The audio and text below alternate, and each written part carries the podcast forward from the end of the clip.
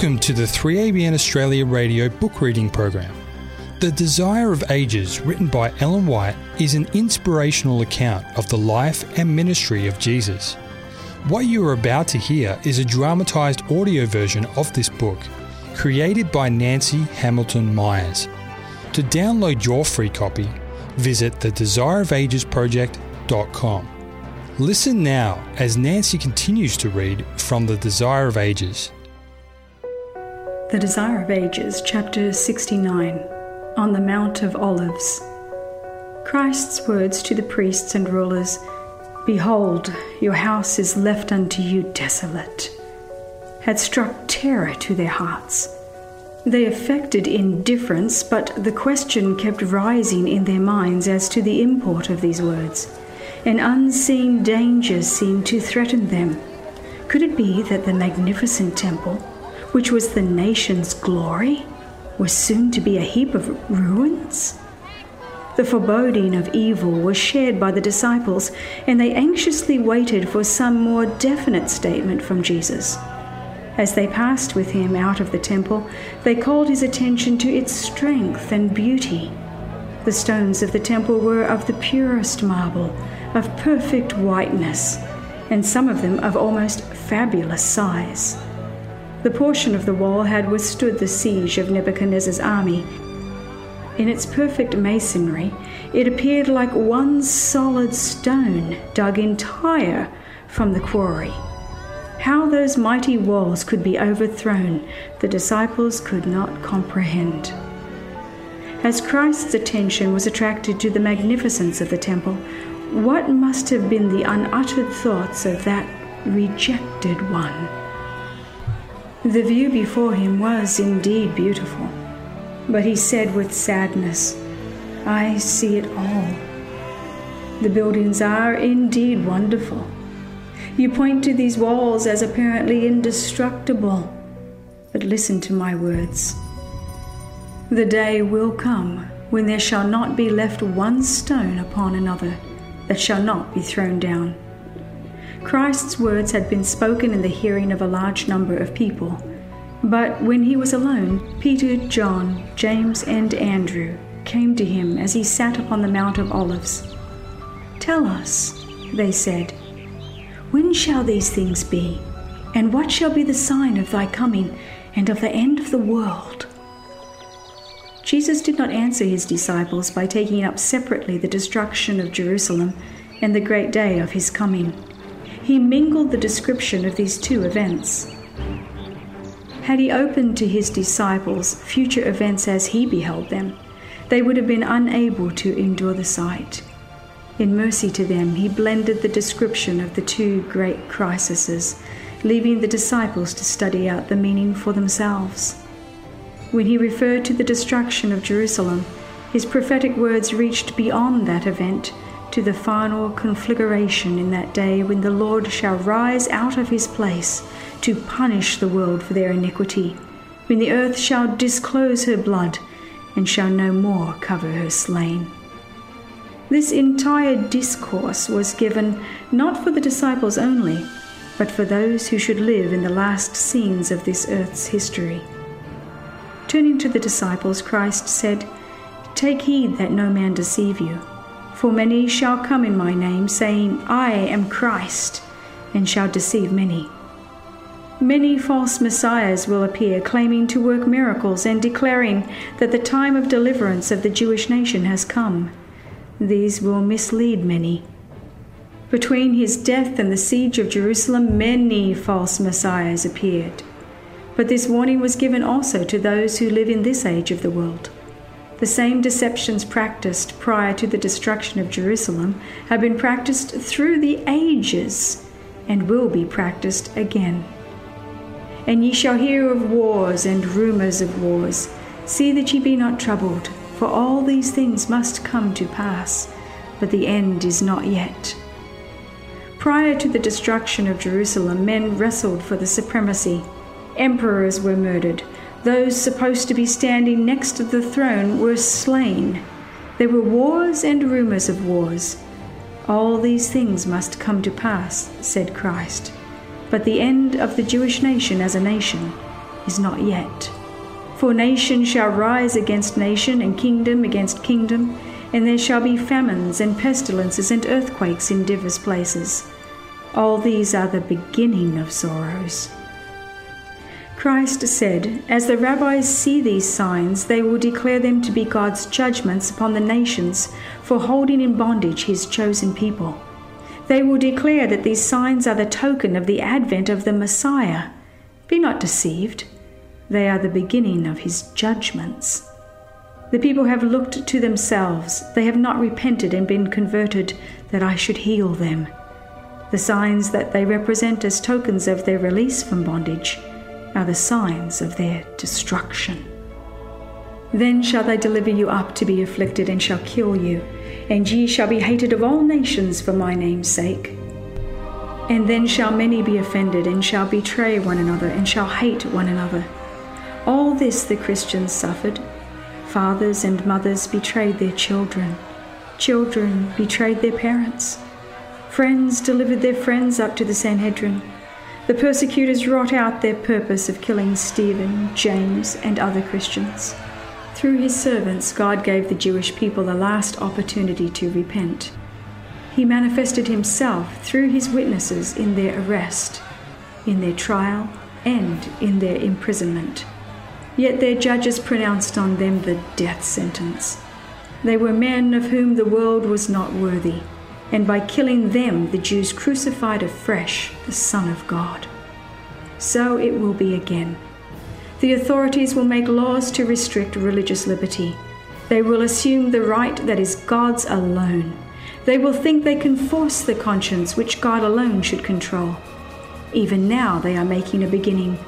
This work they will continue to carry forward till they reach a boundary over which they cannot step. God will interpose in behalf of his loyal, commandment keeping people. On every occasion when persecution takes place, those who witness it make decisions either for Christ or against him. Those who manifest sympathy for the ones wrongly condemned show their attachment for Christ. Others are offended because the principles of truth cut directly across their practice. Many stumble and fall, apostatizing from the faith they once advocated. Those who apostatize in time of trial will, to secure their own safety, bear false witness and betray their brethren. Christ has warned us of this that we may not be surprised at the unnatural, cruel course of those who reject the light. Christ gave his disciples a sign of the ruin to come on Jerusalem, and he told them how to escape. When ye shall see Jerusalem compassed with armies, then know that the desolation thereof is nigh. Then let them which are in Judea flee to the mountains, and let them which are in the midst of it depart out and let not them that are in the countries enter thereunto. For these be the days of vengeance, that all things which are written may be fulfilled. This warning was given to be heeded forty years after at the destruction of Jerusalem. The Christians obeyed the warning, and not a Christian perished in the fall of the city. Pray ye that your flight be not in the winter, neither on the Sabbath day, Christ said. He who made the Sabbath did not abolish it, nailing it to his cross. The Sabbath was not rendered null and void by his death. Forty years after his crucifixion, it was still to be held sacred. For forty years, the disciples were to pray that their flight might not be on the Sabbath day. From the destruction of Jerusalem, Christ passed on rapidly to the greater event, the last link in the chain of this earth's history the coming of the Son of God in majesty and glory. Between these two events, there lay open to Christ's view long centuries of darkness, centuries for his church marked with blood and tears and agony. Upon these scenes, his disciples could not then endure to look, and Jesus passed them by with a brief mention. Then shall be great tribulation, he said such as was not since the beginning of the world to this time, no, nor ever shall be. And except those days should be shortened, there should no flesh be saved. But for the elect's sake, those days shall be shortened. For more than a thousand years, such persecution as the world had never before known was to come upon Christ's followers. Millions upon millions of his faithful witnesses were to be slain. Had not God's hand been stretched out to preserve his people, all would have perished. But for the elect's sake, he said, those days shall be shortened. Now, in unmistakable language, our Lord speaks of his second coming and he gives warning of dangers to precede his advent to the world. If any man shall say unto you, Lo, here is Christ, or there, believe it not. For there shall arise false Christs and false prophets, and shall show great signs and wonders, insomuch that if it were possible, they shall deceive the very elect. Behold, I have told you before.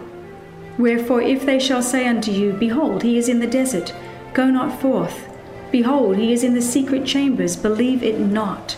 For as the lightning cometh out of the east, and shineth even unto the west, so shall also the coming of the Son of Man be.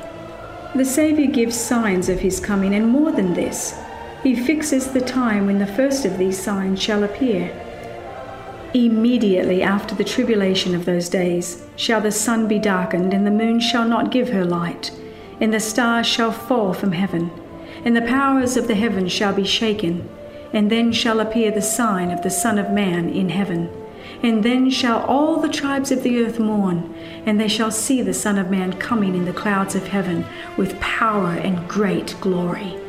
And he shall send his angels with a great sound of a trumpet, and they shall gather together his elect from the four winds, from one end of heaven to the other. Christ has given signs of his coming. He declares that we may know when he is near, even at the doors. He says of those who see these signs, This generation shall not pass till all these things be fulfilled. These signs have appeared. Now we know of a surety that the Lord's coming is at hand. Heaven and earth shall pass away, he says, but my words shall not pass away. Christ is coming with clouds and with great glory. A multitude of shining angels will attend him. He will come to raise the dead and to change the living saints from glory to glory. He will come to honor those who have loved him and kept his commandments, and to take them to himself. He has not forgotten them, nor his promise. There will be a relinking of the family chain. When we look upon our dead, we may think of the morning when the trump of God shall sound, when the dead shall be raised incorruptible and we shall be changed. A little longer, and we shall see the King in his beauty. A little longer, and he will wipe all tears from our eyes. A little longer, and he will present us faultless before the presence of his glory with exceeding joy. Wherefore, when he gave the signs of his coming, he said, When these things begin to come to pass, then look up and lift your heads, for your redemption draweth nigh. But the day and the hour of his coming Christ has not revealed. He stated plainly to his disciples that he himself could not make known the day or the hour of his second appearing. Had he been at liberty to reveal this, why need he have exhorted them to maintain an attitude of constant expectancy? There are those who claim to know the very day and hour of our Lord's appearing. Very earnest are they in mapping out the future but the Lord has warned them off the ground they occupy. The exact time of the second coming of the Son of Man is God's mystery. Christ continues, pointing out the condition of the world at his coming. As the days of Noah were, so shall also the coming of the Son of Man be. For as in the days that were before the flood, they were eating and drinking, marrying and giving in marriage, until the day that Noah entered the ark and knew not until the flood came and took them all away, so shall also the coming of the Son of Man be. Christ does not here bring to view a temporal millennium, a thousand years in which all are to prepare for eternity. He tells us that as it was in Noah's day, so it will be when the Son of Man comes again. How was it in Noah's day? God saw that the wickedness of man was great in the earth and that every imagination of the thoughts of his heart was only evil continually. The inhabitants of the antediluvian world turned from Jehovah, refusing to do his holy will. They followed their own unholy imagination and perverted ideas. It was because of their wickedness that they were destroyed, and today the world is following the same way. It presents no flattering signs of millennial glory. The transgressors of God's law are filling the earth with wickedness. Their betting, their horse racing, their gambling, their dissipation, their lustful practices, their untamable passions are fast filling the world with violence. In the prophecy of Jerusalem's destruction, Christ said, Because iniquity shall abound, the love of many shall wax cold. But he that shall endure unto the end, the same shall be saved. And this gospel of the kingdom shall be preached in all the world for a witness unto all nations, and then shall the end come. This prophecy will again be fulfilled. The abounding iniquity of that day finds its counterpart in this generation. So with the prediction in regard to the preaching of the gospel. Before the fall of Jerusalem, Paul, writing by the Holy Spirit, declared that the gospel was preached to every creature which is under heaven so now, before the coming of the Son of Man, the everlasting gospel is to be preached to every nation and kindred and tongue and people. God hath appointed a day in which he will judge the world. Christ tells us when that day shall be ushered in. He does not say that all the world will be converted, but that this gospel of the kingdom shall be preached in all the world for a witness unto all nations, and then shall the end come. By giving the gospel to the world, it is in our power to hasten our Lord's return. We are not only to look for, but to hasten the coming of the day of God. Had the Church of Christ done her appointed work as the Lord ordained, the whole world would before this have been warned, and the Lord Jesus would have come to our earth in power and great glory. After he had given the signs of his coming, Christ said, when ye see these things come to pass, know ye that the kingdom of God is nigh at hand. Take ye heed, watch and pray. God has always given men warnings of coming judgments. Those who had faith in his message for their time and who acted out their faith in obedience to his commandments escaped the judgments that fell upon the disobedient and unbelieving. The word came to Noah Come thou and all thy house into the ark for thee have I seen righteous before me. Noah obeyed and was saved. The message came to Lot Up, get you out of this place, for the Lord will destroy this city. Lot placed himself under the guardianship of the heavenly messengers and was saved. So Christ's disciples were given warning of the destruction of Jerusalem. Those who watched for the sign of the coming ruin and fled from the city escaped the destruction. So now we are given warning of Christ's second coming and of the destruction to fall upon the world. Those who heed the warning will be saved. Because we know not the exact time of his coming, we are commanded to watch. Blessed are those servants whom the Lord, when he cometh, shall find watching. Those who watch for the Lord's coming are not waiting in idle expectancy. The expectation of Christ's coming is to make men fear the Lord and fear his judgments upon transgression. It is to awaken them to the great sin of rejecting his offers of mercy. Those who are watching for the Lord are purifying their souls by obedience to the truth. With vigilant watching, they combine earnest working. Because they know that the Lord is at the door, their zeal is quickened to cooperate with the divine intelligences in working for the salvation of souls. These are the faithful and wise servants who give to the Lord's household their portion of meat in due season. They are declaring the truth that is now specially applicable. As Enoch, Noah, Abraham, and Moses each declare the truth for his time, so will Christ's servants now give the special warning for their generation. But Christ brings to view another class if that evil servant shall say in his heart, My Lord delayeth his coming, and shall begin to smite his fellow servants, and to eat and drink with the drunkard, the Lord of that servant shall come in a day when he looketh not for him. The evil servant says in his heart, My Lord delayeth his coming. He does not say that Christ will not come. He does not scoff at the idea of his second coming, but in his heart and by his actions and words he declares that the Lord's coming is delayed. He banishes from the minds of others the conviction that the Lord is coming quickly. His influence leads men to presumptuous, careless delay. They are confirmed in their worldliness and stupor. Earthly passions, corrupt thoughts take possession of the mind. The evil servant eats and drinks with the drunken, unites with the world in pleasure seeking. He smites his fellow servants, accusing and condemning those who are faithful to their master. He mingles with the world. Like grows with like in transgression. It is a fearful assimilation. With the world he is taken in the snare. The Lord of that servant shall come in an hour that he is not aware of, and shall cut him asunder, and appoint him his portion with the hypocrites.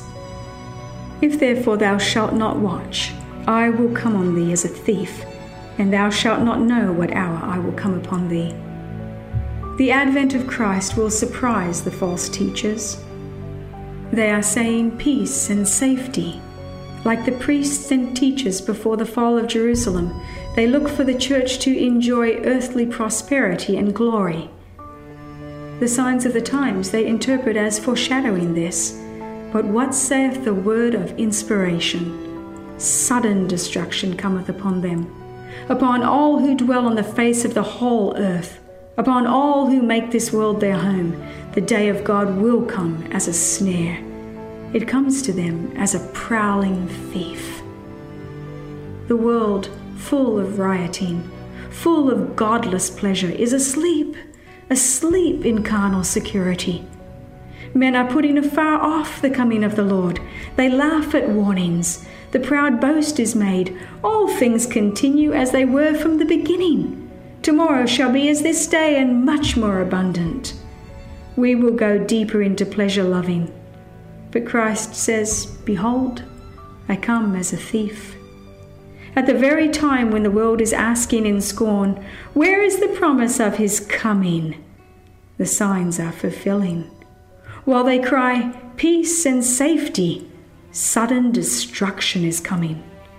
When the scorner, the rejecter of truth, has become presumptuous, when the routine of work in the various money making lines is carried on without regard to principle, when the student is eagerly seeking knowledge of everything but his Bible, Christ comes as a thief. Everything in the world is in agitation. The signs of the times are ominous. Coming events cast their shadows before. The Spirit of God is withdrawing from the earth, and calamity follows calamity by sea and by land. There are tempests, earthquakes, fires, floods, murders of every grade. Who can read the future? Where is security? There is assurance in nothing that is human or earthly. Rapidly are men ranging themselves under the banner they have chosen. Relentlessly are they waiting and watching the movements of their leaders. There are those who are waiting and watching and working for our Lord's appearing. Another class are falling into line under the generalship of the first great apostate few believe with heart and soul that we have a hell to shun and a heaven to win. The crisis is stealing gradually upon us. The sun shines in the heavens, passing over its usual round, and the heavens still declare the glory of God. Men are still eating and drinking, planting and building, marrying and giving in marriage. Merchants are still buying and selling. Men are jostling one against another, contending for the highest place. Pleasure lovers are still crowding to theatres, horse races, gambling hells. The highest excitement prevails, yet probation's hour is fast closing, and every case is about to be eternally decided. Satan sees that his time is short he has set all his agencies at work that men may be deceived, deluded, occupied, and entranced, until the day of probation shall be ended, and the door of mercy be forever shut. Solemnly there come to us down through the centuries the warning words of our Lord from the Mount of Olives. Take heed to yourselves, lest at any time your hearts be overcharged with suffering and drunkenness and cares of this life, and so that day come upon you unawares. Watch ye therefore, and pray always, that ye may be accounted worthy to escape all these things that shall come to pass, and to stand before the Son of Man.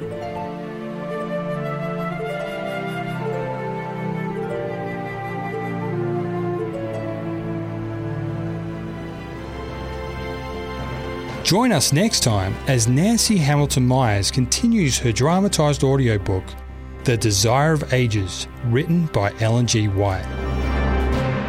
This program has been brought to you by 3ABN Australia Radio.